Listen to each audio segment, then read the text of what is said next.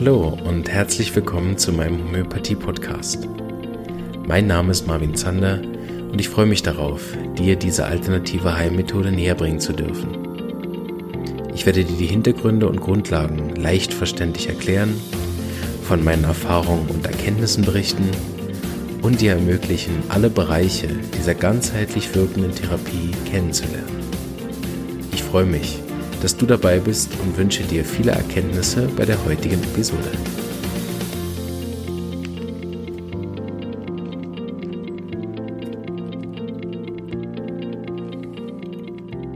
So, hallo, heute wird es richtig individuell. Heute machen wir nämlich das zweite Grundprinzip der Homöopathie, nämlich Individualität.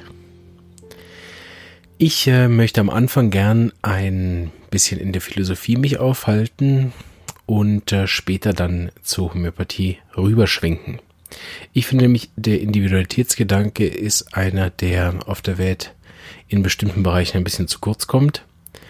Ähm, ich glaube, das hat damit zu tun, dass halt alle Menschen zwei Füße und einen Kopf haben und dann sind die ja gleich. Wie die dazwischen aussehen, ist dann halt schon, das ist individuell, aber innen im Körper ist ja alles gleich und er hat auch ein Herz und auch eine Lunge und hat ja auch eine Seele und so auch ein Gehirn. Ja, und was da drauf ist, ist mehr so eine Art von Glücksgeschichte und so. Und ich habe das Gefühl, dass wir über dieses Prinzip mit einem philosophischen Zugang ähm, ja, einige Probleme nicht hätten, wenn wir da eine andere Sichtweise aufbauen könnten zu, zu den anderen Menschen. Ähm, ich merke das ganz eindeutig dadurch, dass ich in der Praxis arbeite, dass ich einen anderen Blick habe auf Menschen, auf Zwischenmenschliches und auch auf Menschen, die ich nicht mal kenne. Ich schaue da einfach anders hin und merke, dass ich da andere Dinge sehe als andere Menschen, wenn die, wenn die ihre Mitmenschen anschauen. Und deshalb würde ich gerne euch ein bisschen heute durch meine Augen schauen lassen, was ich da so sehe, wenn ich Individualität beobachte. Ja. Und zwar, ähm, vielleicht fangen wir wirklich weit an in der, in der Philosophie, und zwar ist äh, jeder Moment einzigartig. Damit gibt es sowieso keine zwei gleichen Momente. Selbst wenn ich denselben Menschen wieder sehe, ist er nicht gleich. Das ist so einer meiner Grundprinzipien in der, in der Praxis, dass ich, dass ich nie das Gefühl habe, ich ähm, hätte den jetzt schon mal gesehen und er ist genauso wie letzte Mal, sondern ich achte sehr genau darauf, was hat sich geändert in meiner Wahrnehmung und natürlich auch, was hat sich geändert in der Wahrnehmung des anderen, ohne dass dem dann eine Bewertung folgt oder das dann jedes Mal auch für, ein, also zu einer homöopathischen Konsequenz führt, sondern es ist einfach mein Training ganz genau zu beobachten und wahrzunehmen, ähm, wie sich Menschen verändern, weil wenn ich den ein halbes Jahr später sehe, jetzt mal abgesehen von der Arznei, hat der sich verändert. Also auf jeden Fall hat er sich verändert, weil er ist ein halbes Jahr älter geworden und vielleicht sogar ein halbes Jahr weiser, klüger oder auch dümmer oder einsamer oder was auch immer. Also er hat sich, es haben sich Details verändert und wir selber nehmen da uns selber sehr schlecht wahr. Ich glaube, das ist auch sehr schwierig, seine eigene Veränderung in jedem Moment wahrzunehmen. Wir brauchen da auch immer einen sehr weiten Rückblick, dass ich oft zum Beispiel sagen kann, also der Mensch, der die Ausbildung angefangen hat, den ich kann mir überhaupt nicht mehr vorstellen, was das für ein Typ war. Äh, aber auch der Typ, der die äh, Ausbildung abgeschlossen hat, äh, kann ich mir auch nicht mehr vorstellen, was das für ein Typ war. Und der, der damals in der Praxis angefangen hat, den kenne ich also auch nicht mehr. Also da liegen aus meiner Perspektive da Welten dazwischen. Allein wenn ich zum Beispiel nur ein Thema angucke, wie viel friedlicher ich mit mir und meinen Mitmenschen geworden bin, wie viel weniger ähm, Kämpfe ich da ausfechte, wie viel weniger nachtragend ich bin und so weiter. Da könnte ich jetzt eine ganze Liste sagen. Und nicht, dass es jetzt nur wegen der Homöopathie ähm, ist, also durch die Arzneimittel, sondern ein Großteil ist einfach auch durch meine Arbeit, dass ich mir so viele individuelle Geschichten angehört, begleitet habe, dass ich verstehe, dass halt jeder Moment bereits einzigartig ist. Wo will ich damit hin mit euch ist, dass ich der Meinung bin, dass etwas Einzigartiges also wenn ich mir das so vorstelle, nehmen wir mal an, nur kurz als Gedankenexperiment, es gäbe auf dem Planeten nur noch ein Obst. Also nicht, nicht nur noch Äpfel, sondern nur noch einen Apfel und sonst auch kein anderes Obst. dann wäre das Ding unbezahlbar. Es wäre dermaßen besonders, dass die ganze Welt dahin pilgern würde, um dieses Einzigartige zu sehen. Natürlich verstehe ich das in unserer Wahrnehmung, dass ein Unterschied macht, ob es nur noch einen Apfel gibt oder wenn ich jetzt sage, dass jeder Apfel ja einzigartig ist. Also nicht nur, dass es den Apfel so in der Art und Weise nicht nochmal gibt, sondern es wird ihn auch nie wieder in der Art und Weise geben. Also selbst wenn es vielleicht mal einen Apfel gibt, äh, der dann doch wieder so aussieht wie der, dann ist der halt 100 Jahre in der Zukunft oder in der Vergangenheit dann so und damit auch nicht der gleiche. Was möchte ich damit sagen? Ähm, dass die Einzigartigkeit etwas Besonderes ist. Und dass wir mit dieser besonderen Einstellung zum Einzigartigen im Prinzip auch gar keine Bewertung vornehmen können, außer wir reduzieren die Einzigartigkeit, respektive verallgemeinern sie auf irgendwas. Also wir schauen nicht die Individualität des Apfels an, sondern wir schauen die Gemeinsamkeiten aller Äpfel an und dann kann ich plötzlich eine Bewertung vornehmen. Aber die Gemeinsamkeiten sind ja an sich eine Reduzierung des Einzelnen. Also wenn ich an, wenn ich die Menschen reduziere auf ihre Füße oder auf ihre Knie, dann, dann habe ich ja sie reduziert. Und wenn ich jetzt sage, das Knie ist das Maß aller Dinge und wer dann, und dann gibt es halt Leute, die haben kleinere Knie und andere, die haben größere Knie. So, und das sind die besseren. Oder, oder das gibt ja dann noch mehr äh, Blickwinkel darauf, dann sind halt, ich finde aber die kleineren die besseren. So, also das wird ja dann absolut subjektiv, willkürlich und auch äh, kulturell verschieden und auch epochal verschieden. Also was, was heute richtig ist, war vor 500 Jahren absolut falsch und wird vielleicht auch in 500 Jahren wieder falsch sein oder auch richtig oder ganz anders. So diese Bewertungen kann ich immer nur dann vornehmen, wenn ich es auf irgendwas reduziere. Und wenn ich den Mensch eben reduziere auf eine, auf eine Maschine, auf eine Biomaschine, die sich gegen Bakterien wehren muss und damit äh, verschiedene Hilfsmittel des Immunsystems hat, wenn ich die Menschen darauf reduziere, lasse ich einfach eine ganze Menge weg. Also ich lasse einerseits das weg, was ich beobachten kann an Individualität und sage, das hat damit nichts zu tun. Das ist also von mir eine Entscheidung, die ich da treffe. Ähm, dann lasse ich aber auch alles das weg, was ich nicht sehe und auch nicht verstehe, wo wir zumindest uns vorstellen können, dass es vielleicht noch eine ganze Menge gibt, was wir nicht raffen. Wäre nicht das erste Mal in der Menschheit, dass wir nicht alles verstanden haben.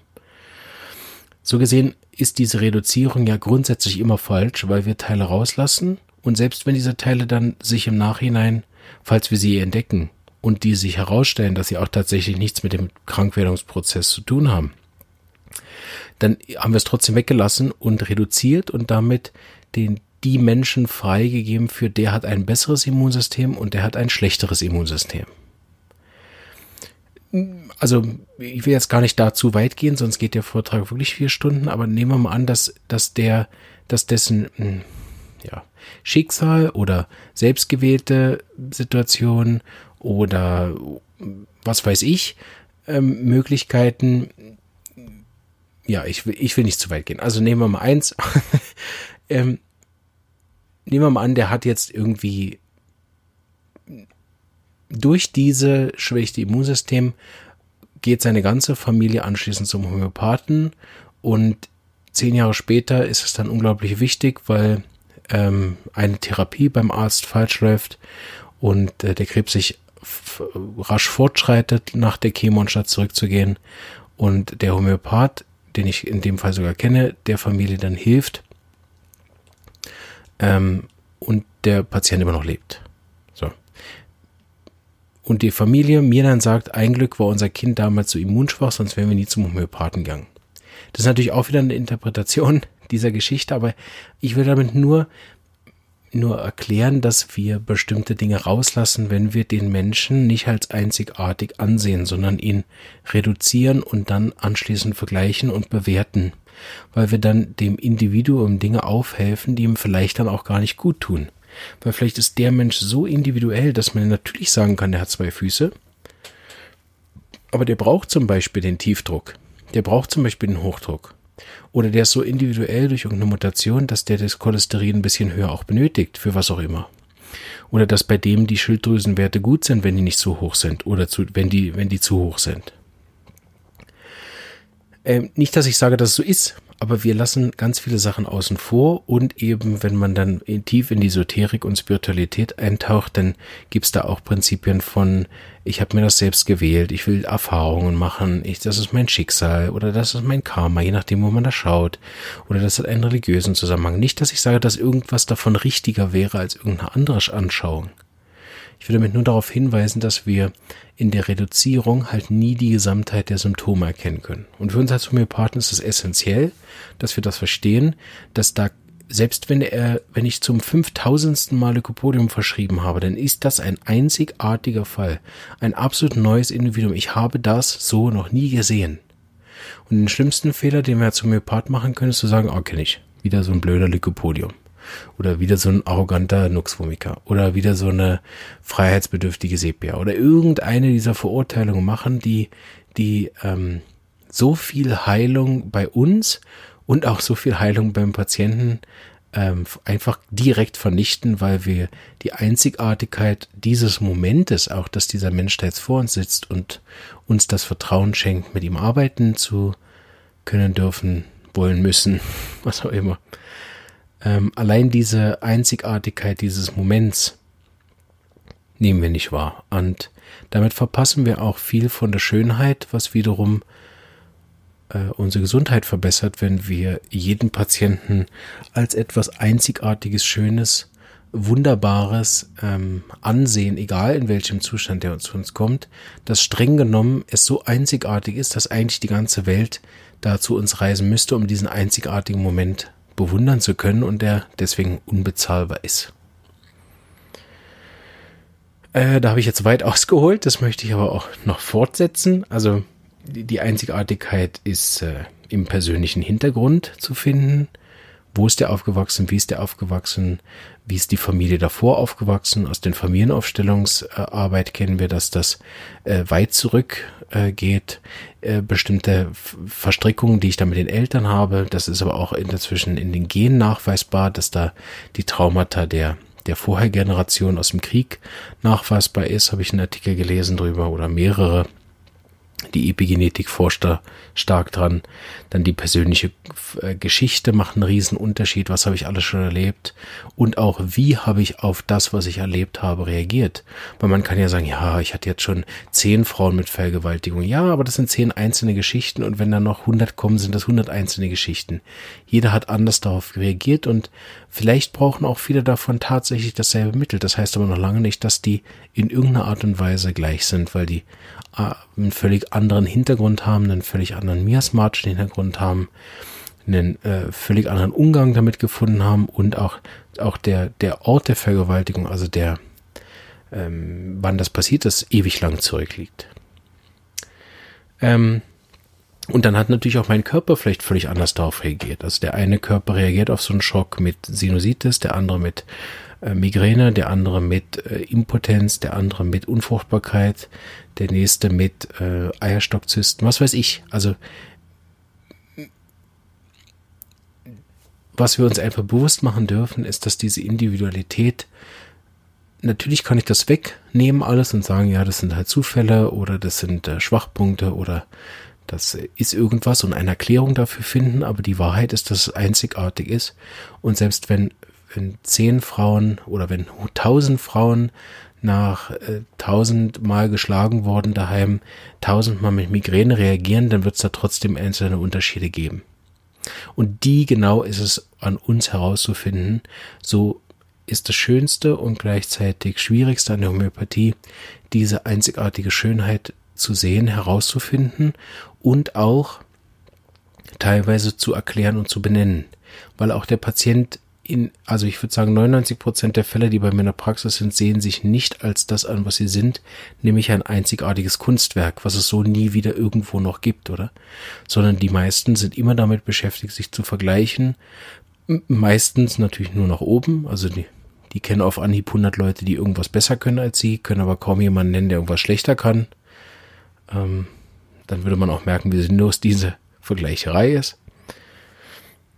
Ja, und äh, damit, wenn wir das schaffen, dann kommen wir auch gar nicht in das Feld, dass wir irgendwas bewerten müssen, weil wir verstehen, dieses einzigartige Objekt, was ich da vor mir habe, ist eh unvergleichbar. ist es so einzigartig und individuell, dass es sich kein Vergleich lohnt. Höchstens als Hilfe und damit nicht als Bewertung, um das ähnlichste Arzneimittel zu finden. Aber ist es deswegen keine Bewertung, oder? Kein Mittel ist schlechter als das andere, kein Mittel ist besser als das andere, sondern es ist das ähnlichste, das Beste. Ich habe dazu eine Geschichte rausgesucht, die ich gern äh, für mich selber auch mal wieder lese, wenn ich irgendwie denke, etwas ist schlecht oder etwas ist gut. Ähm, und zwar ist das eine alte chinesische Gesch Geschichte, die von einem Bauern erzählt, der als sehr reich galt, weil er ein Pferd hatte. Und dieses Pferd, das pflügte für ihn und beförderte Lasten. Und eines Tages lief ihm das Pferd davon. Und dann kommen seine Nachbarn und sagen, oh, wie schrecklich. Und äh, das ist ja ganz schlimm, dass hier das Pferd jetzt weggelaufen ist. Und der Bauer sagt nur, ja, vielleicht. Ein paar Tage später kehrt das Pferd nämlich zurück und brachte zwei Wildpferde mit. Die Nachbarn freuten sich, äh, und haben dann, ja, oh, super, jetzt hast du ja drei Pferde. Und der Bauer antwortet aber nur, mal sehen, vielleicht. Am nächsten Tag versuchte nämlich der Sohn des Bauern eins der Wildpferde zu reiten und das Pferd warf ihm ab und er brach sich beide Beine. Und dann kamen wieder die Nachbarn. Oh, nein, das ist ja so blöd, was für ein Missgeschick und ach, nein und schlimm. Und der Bauer sagt nur, vielleicht. Und dann in der nächsten Woche, dann kommen die, äh, diese Offiziere ins Dorf, die Leute rekrutieren für die Armee. Und den jungen Mann konnten sie halt nicht mitnehmen, weil der sich das Bein gebrochen hat. Und die Nachbarn sagten wieder, was für ein Glück. Und der Bauer antwortete, vielleicht. Und das kann man jetzt natürlich endlos fortsetzen, die Geschichte. Ich, äh, sie endet hier, wenn ich mich nicht irre. Was uns halt zeigt, dass wir auch manchmal Bewertungen vornehmen, die, die sich dann auch wirklich, also die zwar objektiv auf den ersten Blick scheinbar stimmen, weil er hat jetzt halt drei Pferde. Und wenn man schon mit einem Pferd reich ist, dass man mit, drei hat, dreifach reich. Aber dass es halt immer nur im, in unserem Kontext war. Oder besser. Oder schlechter. So, wie viel freier würden wir uns fühlen, wenn wir uns selber und die Patienten nicht bewerten würden? Wie viel mehr Energie hätten wir, wenn wir nicht immer vergleichen würden, äh, was besser, was schlechter ist, äh, oder ständig in, de, in dem Zwang uns befinden, irgendwas beurteilen zu müssen. Also sei es auch nur der Fallverlauf. Ist der Fall jetzt gut gelaufen? Ist der jetzt schlecht gelaufen? Also auch schon nur in diesem Kontext. Wie viel freier würden wir uns fühlen, wenn wir einfach den natürlichen Verlauf äh, sehen würden, den der Patient sowieso gemacht hat, vielleicht auch unabhängig von unseren Mitteln, weil wir tatsächlich das Falsche gewählt hätten. Aber auch bei uns zu sehen, dass, dass dieser Patient, wenn unser erstes Mittel nicht funktioniert hat, uns einlädt, besser zu werden und das Vertrauen zu haben, dass er immer noch kommt. So, wäre also auch eine Chance für uns, sagen, okay, ich habe das erste Mittel nicht ganz ähm, herausgefunden, das muss ich ja vielleicht nicht mehr öffentlich dann sagen, um den Patienten nicht zu verunsichern, sondern sagen, oh, sehr gut, da haben wir schon ein bisschen Fortschritte gemacht, jetzt gucken wir, dass wir da noch mehr in die Tiefe kommen ähm, und äh, nochmal ganz präzise schauen, welches Mittel jetzt Ihnen wo gut weiterhilft. Also na, sich selber da klein oder schlecht zu machen, ist vielleicht gar nicht so nötig, wie man das auf den ersten Blick immer meint. Und das merke ich jetzt auch mit meinem Podcast, oder? Gerade so die ersten Folgen, die ich aufgenommen habe, da war ich immer noch sehr unsicher, Hört sich das überhaupt jemand an? Äh, wofür mache ich das überhaupt? Äh, braucht das irgendjemand? Und welche Zielgruppe soll ich ansprechen? Und muss ich da jetzt ein ganzes äh, Marketing-System hintermachen und muss ich nicht den auch noch hier hochladen und so. Und irgendwann habe ich gemerkt, boah, nee, es ist mir alles viel zu anstrengend. Entweder mache ich den Podcast so, wie er mir Spaß macht, oder ich mache ihn halt gar nicht. Und jetzt ist halt nicht so präzise, wie er sein könnte.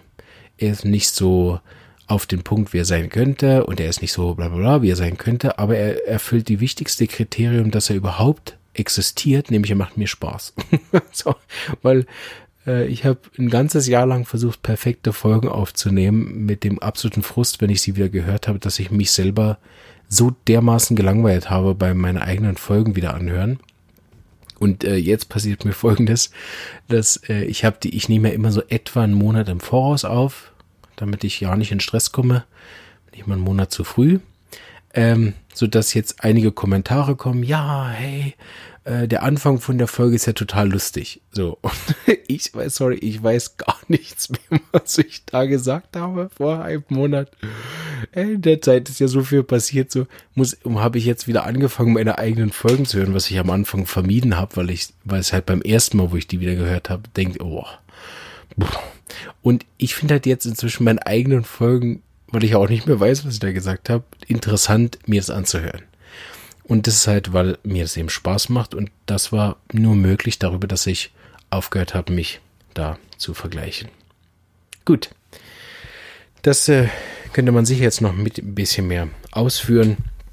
Aber für den Moment, denke ich, habe ich rübergebracht, was ich sagen wollte. Ich würde es gerne noch abschließen mit, mit einer meiner äh, Standard, ja, Standard will ich es auch nicht nennen, mit einer meiner wichtigsten, zentralsten ähm, Persönlichkeitsentwicklungssätze, die mir in meinem Leben so viele positive Momente beschert haben, nämlich das Verständnis darüber, dass wir in unserem Leben immer unser Bestes geben. Also wir sind nicht nur einzigartig und damit unvergleichbar, sondern in diesem einzigartigen Raum, den wir da einnehmen, sind wir, machen wir es auch so gut wir können. Also das ist einerseits deswegen so, weil wenn wir besser könnten, würden wir nämlich es besser machen. Zumindest habe ich noch keinen Menschen äh, kennengelernt, der, der nicht versucht hat, es so gut zu machen, wie er konnte.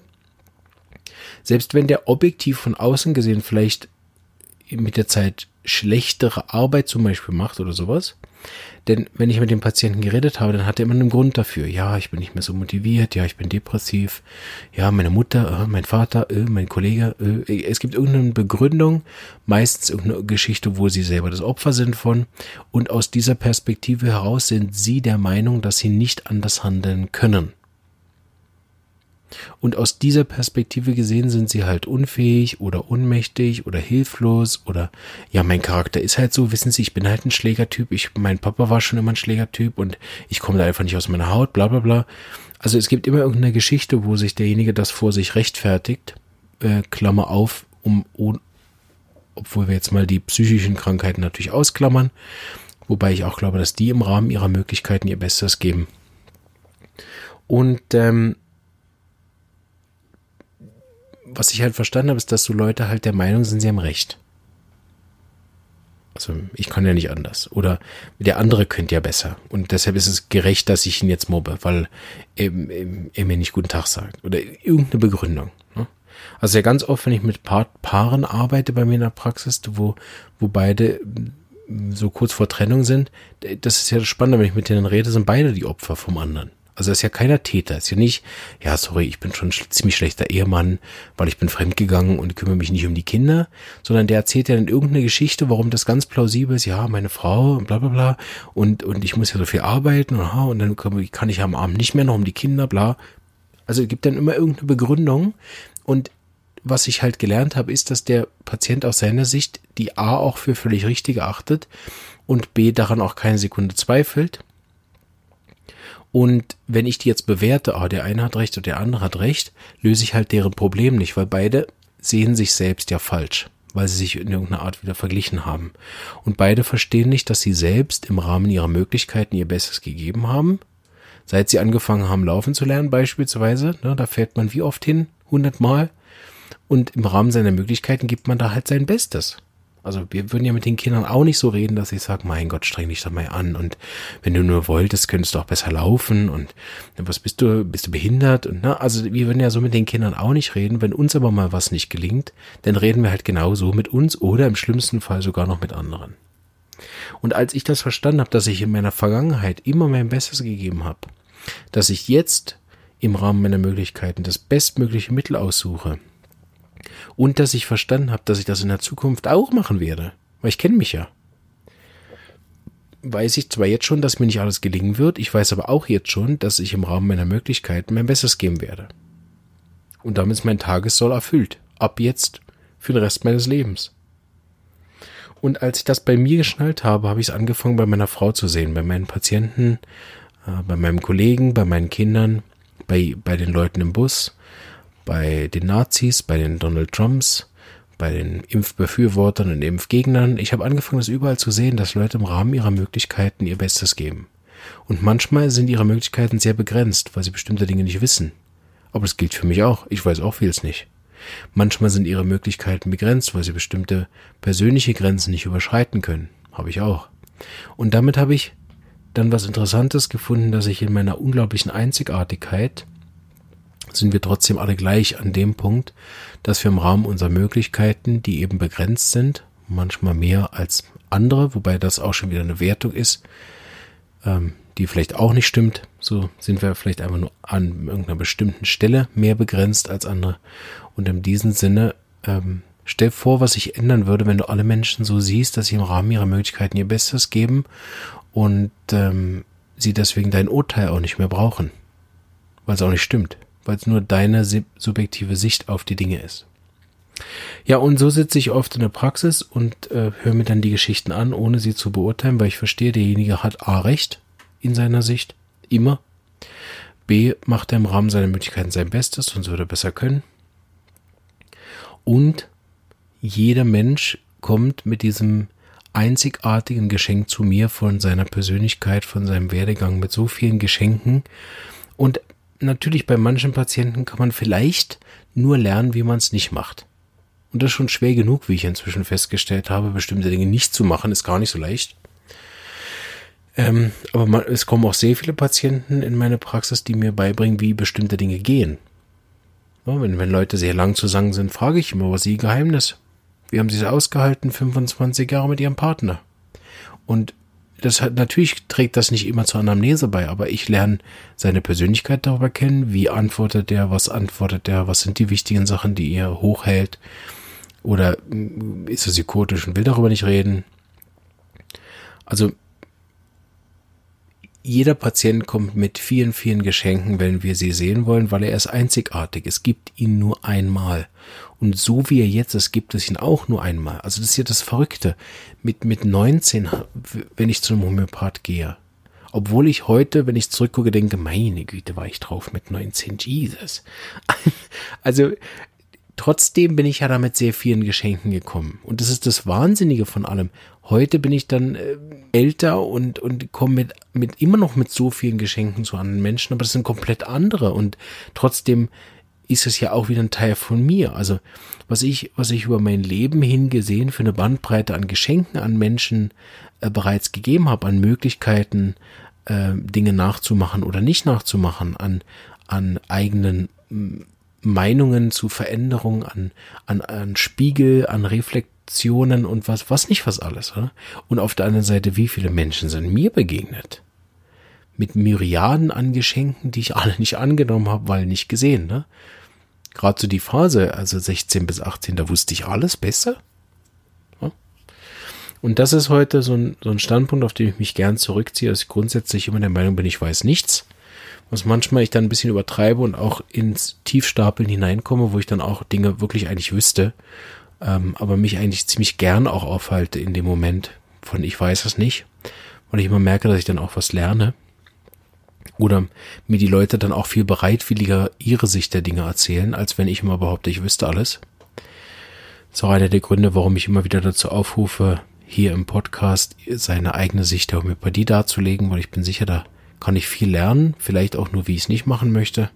so, aber ich denke, dass wir von jedem viel lernen können und das gilt für die Patienten genauso wie für die Therapeuten, genauso wie für die, die nichts mit all dem zu tun haben, sondern einfach im Bus neben mir sitzen.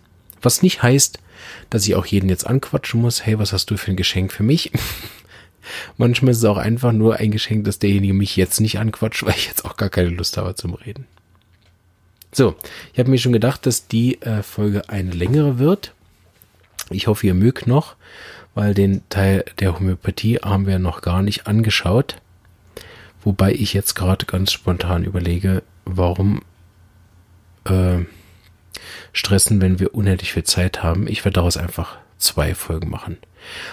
Also die erste Folge ist, habe ich jetzt gerade beschlossen, die Philosophie-Folge. Die endet jetzt, dass wir schön auf diese ungefähre halbe Stunde kommen.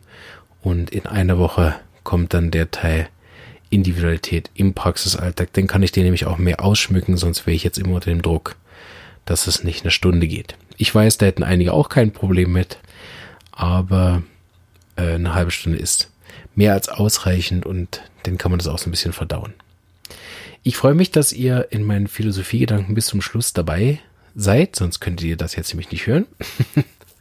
und ich freue mich auf nächste Woche, dann da genau damit weiterzufahren. Und ähm, freue mich, wenn ihr ähm, in den, auf Facebook bei mir vorbeischaut oder Instagram oder irgendwo eure Fragen stellt, eure Erfahrungen mit mir teilt, eure Einzigartigkeit mit mir teilt, äh, hier in den Podcast kommt und auf, egal auf welche Weise, selbst wenn ihr das Gefühl habt, ihr seid der schlechteste Redner ähm, in Deutschland, Schweiz oder wo auch immer, im deutschsprachigen Raum. Ich bin sicher, dass wir alle ganz, ganz viel von dieser Einzigartigkeit profitieren können und der einzigartige Moment, den du, sie mitbringen in den Podcast, der ist nicht austauschbar. Vielleicht bewertbar, wenn man es, wenn man irgendein Lineal anhält, aber grundsätzlich unersetzbar und damit unbezahlbar. Ich danke euch für eure Zeit und eure Aufmerksamkeit und freue mich mit euch weiterhin diesen Weg äh, der Homöopathie zu gehen, bis wir dann alles gemeinsam irgendwann mal besprochen haben und dann mache ich einfach den nächsten Podcast. irgendwann ist gut vielleicht. Auch wer weiß. Alles Gute und bleibt gesund und ihr hört von mir.